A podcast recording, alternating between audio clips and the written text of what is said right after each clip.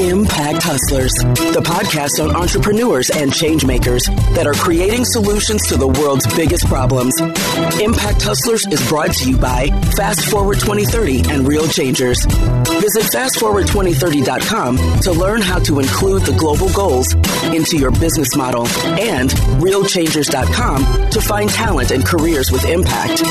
And this is your host, Maiko Schaffrath.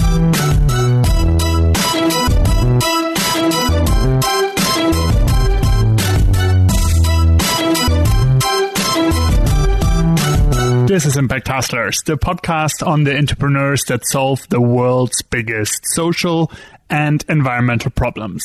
And I'm your host, Maiko Schaffrath.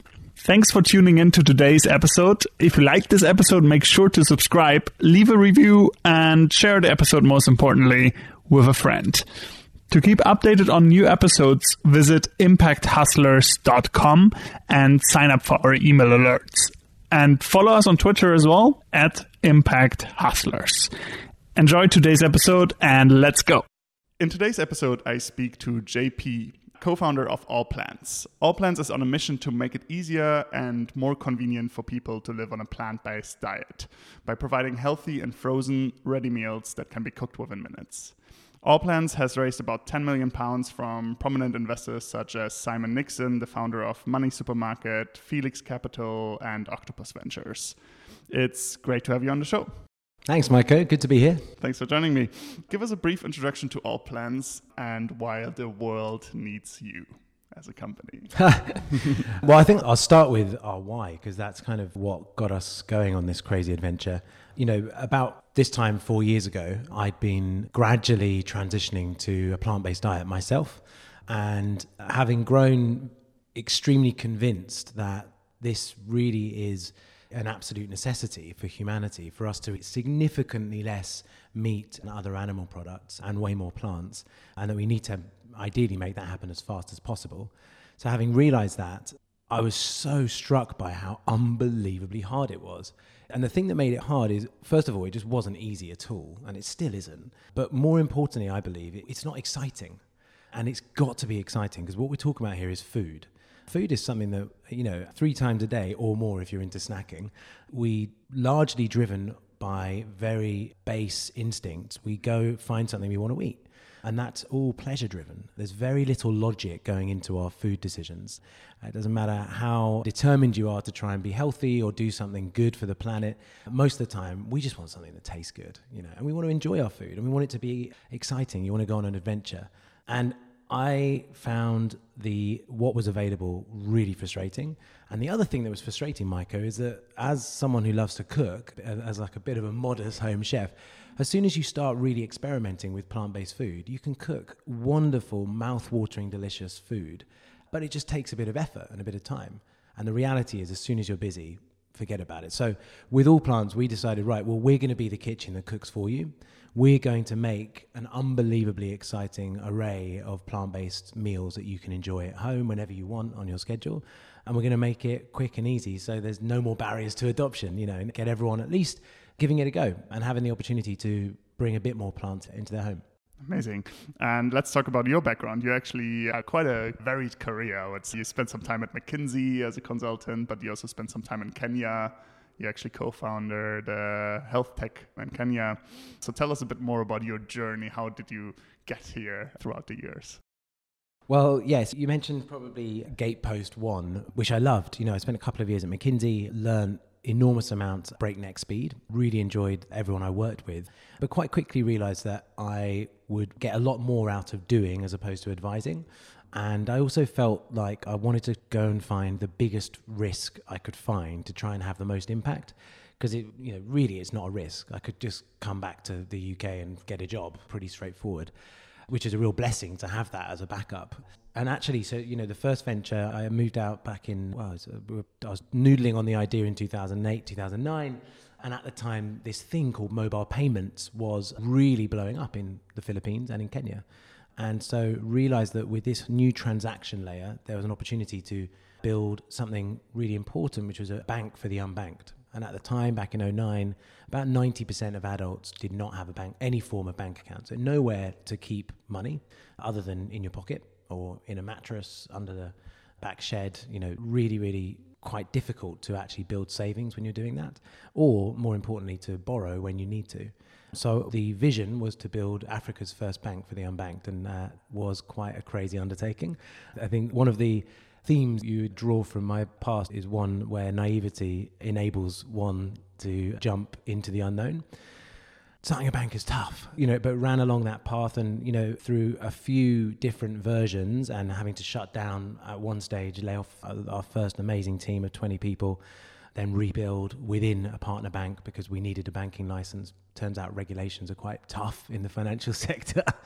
you know, we took that to market. So that's uh, full scale across sub-Saharan Africa now. It's called Mshwari, and we serve around you know 30 million plus people a day with financial services, largely who've never had that before that was uh, Mshwari, and then you're right. Actually, uh, pretty much, in fact, almost overlapping with Mshwari. Uh, started a health business. It's tech enabled, but actually, it's completely different. It's bricks and mortar. So we wanted. I'm not going to tell you the long story of how he came to the idea, but felt similarly impassioned that there was a massive gaping hole in the provision of high quality, dependable, and trustworthy healthcare services in Africa. And obviously, I was living in Kenya at the time. My two co founders were as well. So we started in Nairobi and set out to build the most trusted healthcare chain in Africa. So, you know, in many ways, what Starbucks have done for coffee, we're trying to do for health.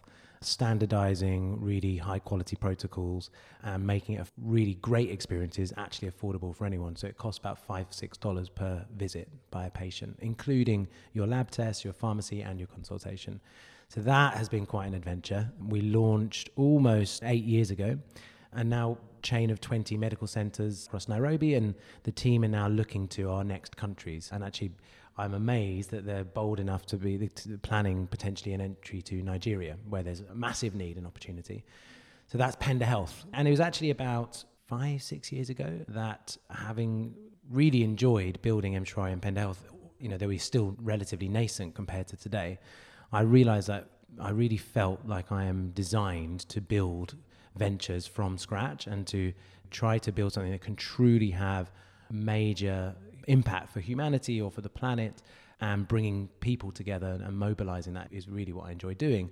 And I also realized I loved living in Kenya. It was a real blessing. It turns out it's a great place to live. It's, people call it the Silicon Savannah because there's just so much going on there, so entrepreneurial.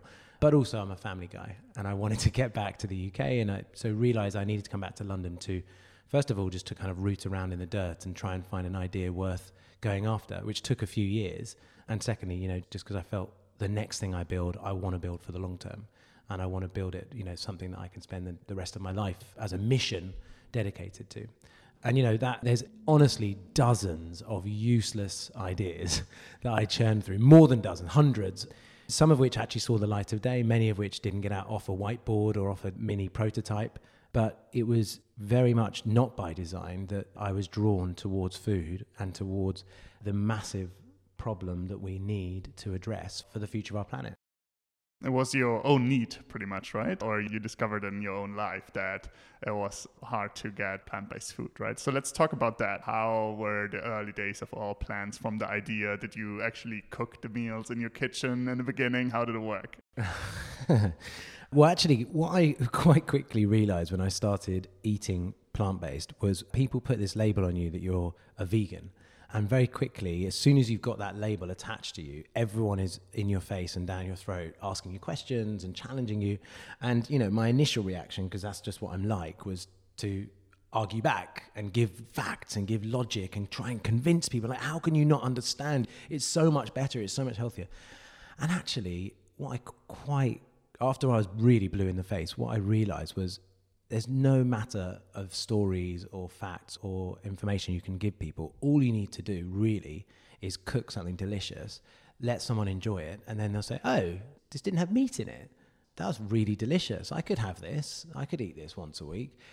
So it's kind of like a sneaky way of getting out of those conversations. I just started I just started cooking a lot anyway for family, for friends. And it just so happens that in the same week that I decided to start what was a veggie experiment, my brother went overnight vegan. And we chatted at the weekend, and he was like, Oh, yeah, I've gone vegan. And I was so annoyed because I was like, oh, what? I'm just doing it as an experiment. So quickly I had to catch up. And, but obviously we were then on this journey of experience into this way of eating together. And, you know, within three or four months, we talked about crazy ideas for years before this, but we quite quickly realized there's a really important problem to solve here. Not just the supply side issue, where we need to make really delightful, exciting food available everywhere for everyone, but also this thing about the vegan label and the way that it carried all this radical, overly pious, and judgmental meaning. And the problem was that it was very binary. You're either in or you're out. And we felt very strongly that that was really holding back a lot of interest, turning into adoption and change. And that actually, aside from just making fantastic food, which we've been obsessed with and dedicated to for the last four years anyway, there was also a really important brand building and messaging opportunity to really have impact. And that's actually where the name All Plants came from. We felt that we slapped that name on it as a project name from the very beginning just because we needed to cover the base. And it, quite quickly, we realized that it really evoked this abundance of flavor and opportunity and a welcomingness that we really wanted to reposition the whole movement with. Mm. And did you find that you marketed as really much as plant based rather than vegan, as you just said, right? Like, uh, do you find that has helped you a lot? Like if you would have chosen to just label it to the vegan audience already existing. Right. I can imagine you're actually tapping into audiences that are not vegan right now, but they're like, oh, plant based, let's try it out. Yeah, exactly. You know, it could have made it harder, we at first, but we very deliberately didn't want to use the V word anywhere. We felt like we needed to let go of that. But you know, for some people that was then confusing. We would get people calling up saying, by the way, is your food vegan? Like, yes, yeah, yeah, it's all plant based, which means that so there was a bit of an education we had to go through. But as you rightly guessed, Maiko, to be honest, in the first year, we barely spent a dime on marketing. Uh, it was all word of mouth, community, and just really hard work on our organic and building a story.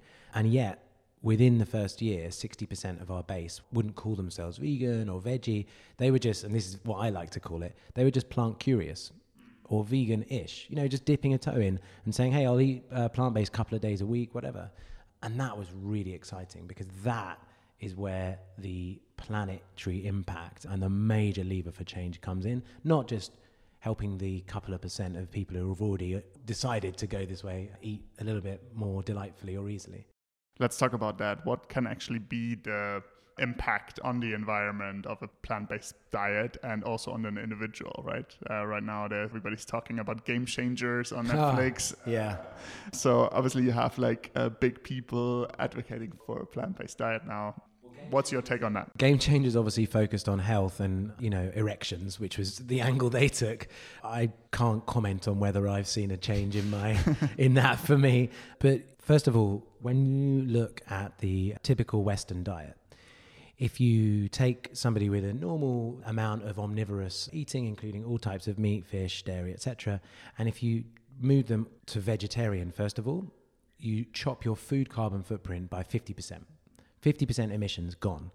If you choose to go from that omnivorous diet to vegan, you chop your food carbon footprint by 80%. You've got rid of 80% of your emissions related to food. Now, it's a massive step going all the way vegan. So that's where we want to go, and that's honestly where I believe the planet has to go and it will go. We all will go that way. However, what's really exciting is that baby steps make an enormous impact on their own anyway.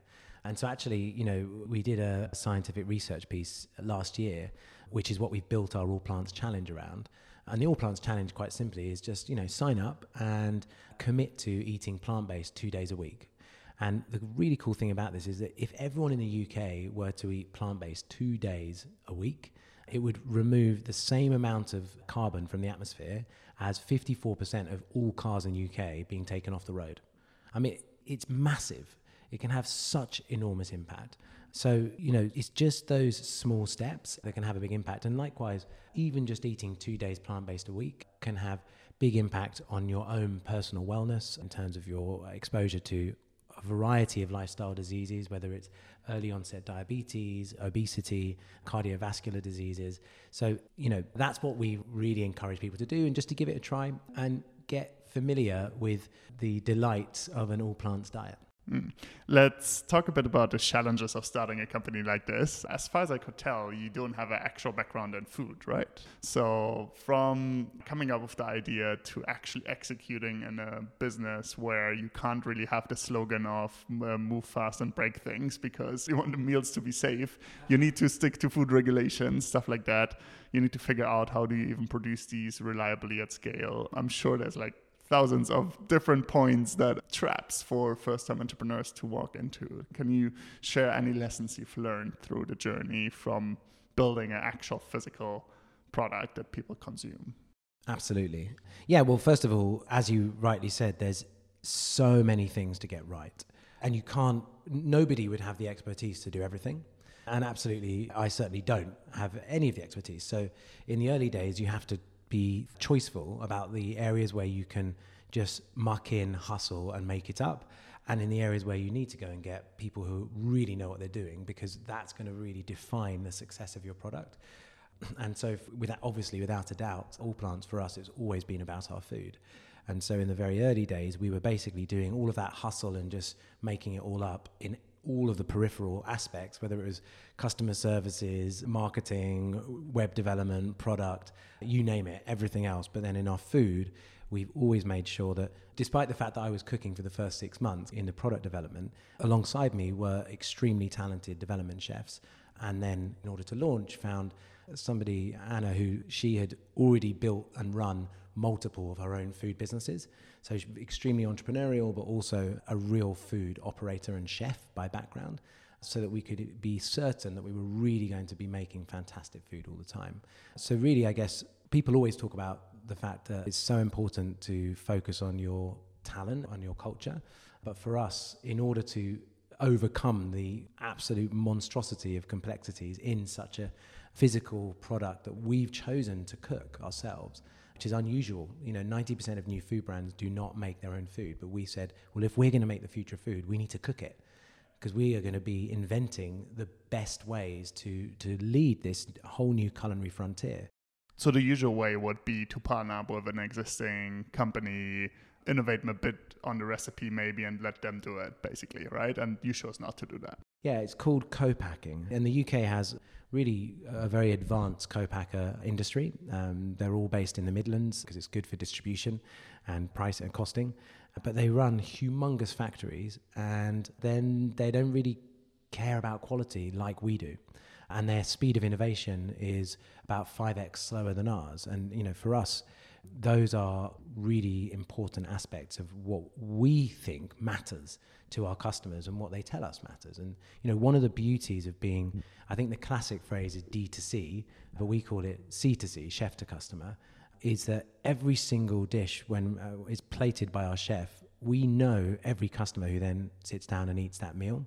We have direct relationship with you. You are going to tell us, "I loved that," or don't know about this one. It's not for me. And then we'll try and find out why. And so we are getting such incredibly granular feedback on every single dish, on every single batch that we cook, so that we can run a really continuous kind of Kaizen approach to quality, which you just couldn't do if you don't have your hands in the kitchen. It was a bold decision. We got challenged a lot. We got told a lot by experts and advisors, mm, are you sure about cooking? Because that's tough. And we said, you know, we get that it's tough, but this is what we'll put all of our energy into because it's what matters. And it turns out, you know, if you really, really are passionate about something and you love food, then it does show in the food. And we'll always continue to do that. What's one of the biggest lessons you've learned you wish you knew before you started for maybe people that are looking at the food sector, have ideas in the space? What would be some advice that you can share with them that makes it easier? One of the lessons we've had to learn as we've go, and it's been a constant something we get challenged about as well, is that to build a market leading household food brand, you have to be in supermarkets. The, what we're told over and over is you have to put your product on a shelf in a big box. And, you know, as a result of that being continuously amplified to us, it's been hard to stay the course with our thesis and with our strategy and with our belief that no, we just run a fantastic kitchen and we cook for people all over the country. We don't want to be like those products that just sit there and that you don't have a relationship with and you can't learn about the food and understand the purpose of what's being done. And so I think if you've been able to know from the beginning that that actually wasn't wasn't a crazy thing to do, and that we could, as we've always intended to be, be selective and be patient about how to appear in other areas. I think that you know probably would have helped us avoid a few late night debates over the years. Mm. Let's talk a bit about what's happening right now and maybe start looking into the future as well, right? You just told me you've opened Europe's biggest plant based kitchen, I think, under your new. We're sat here next door. Yeah. Headquarters. Yeah, yeah. That's really exciting. So the guys, it's early in the morning, but the guys are cooking. We kick off cooking every day at 6 a.m. till 10 p.m. because we've got so much, so many people's meals to keep up with. But yeah, recently, it's also our three year birthday this month. So you know, three years ago, we'd just opened our very first kitchen, which Alex and I scraped all our pennies and savings we'd ever made together to open. And we cooked in that for three years. We made a million meals in that kitchen, which I still, I can't actually quite believe it based on the size of it. But, you know, we worked very hard to produce those meals. But we quite quickly realized that we're going to need more kitchen space. And the eventual, very exciting outcome of that is we've found a new site, which is where we are just here in North London. And we started cooking in there about two weeks ago. And, you know, it's a really big space. We've, still kept to our small batch, chef cooked kitchen principles, but just we're giving our chefs way more space to do it. And it's going to allow us to really both innovate and expand our range, which we're really excited about, and you know hopefully reach more homes with more plant-based food. And as you said, yeah, we've been told it's Europe's largest dedicated plant-based kitchen, which is fantastic. You know, I, I, want to see more people opening kitchens like this, but for now, great. So that's one of the key things we're doing, but also it's veganuary. So for people who don't know, veganuary, kind of like Movember, is a month where people choose every year to give vegan a go, I suppose, for the month. And, you know, quite a lot of people carry on after that. And so this month tends to be quite a busy one for us.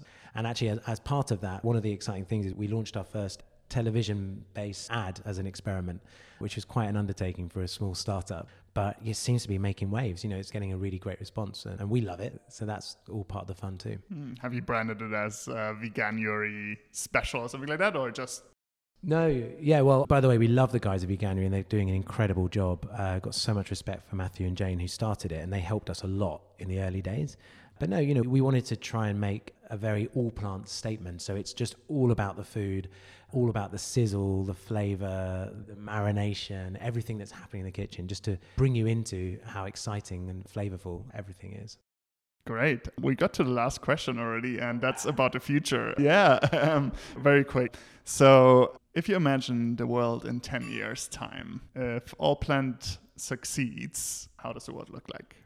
Yeah, I guess our mission is bigger than just us. And so for us, this is something we actually have a very clear picture on. We, I, I greatly believe that by 2030, we want to see everybody on the planet eating way more plants, if not all plants, in their diet. And if we are able to make a, a substantial transition, it would transform agriculture and you know by shifting our demand away from animal based products and towards plant based products it would free up close to 70% of land used in agriculture which would be fantastic. It could be reused a for growing more plants for our growing population and then b for rewilding and reforesting which is a massive way that we can quite aggressively go at creating carbon sinks and rebuilding biodiversity, which will be a, big impact for our planet.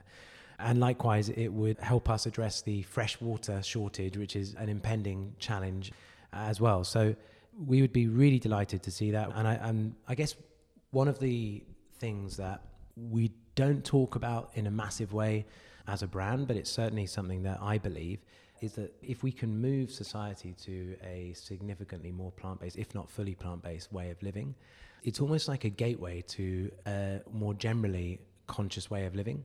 And we really believe that there's a need for that. It doesn't stop at changing the way you eat, there's so many other things that we need to drastically change. And so, you know, if you like, we think of moving towards plants as a gateway drug to trying to have uh, lighter footprint on the planet and more impact generally in a kinder way for the planet, which you know uh, is something we all get excited about when we're allowing ourselves to be the hippies we truly are over here at All Plants HQ. Amazing. Thank you very much for sharing your journey and all the best for the next 10 and 100 years to come. So thanks very much. Thanks, Maiko. I'm going to drag you down to the kitchen now because we've got to have I'd love taste. to see it. All I'd right. love to see it. All right. Thank Cheers. you. Thanks for listening to today's episode. If you like this episode, make sure to subscribe, leave a review, and share the episode with a friend. To keep updated on new episodes, visit impacthustlers.com and sign up for our email alerts. And also follow us on Twitter at Impact Hustlers. Thanks very much for tuning in and see you next week. This was Impact Hustlers, the podcast on entrepreneurs and changemakers that are creating solutions to the world's biggest problems. Impact Hustlers is brought to you by Fast Forward 2030 and Real Changers. Visit fastforward2030.com to learn how to include the global goals into your business model and realchangers.com to find talent and careers with impact.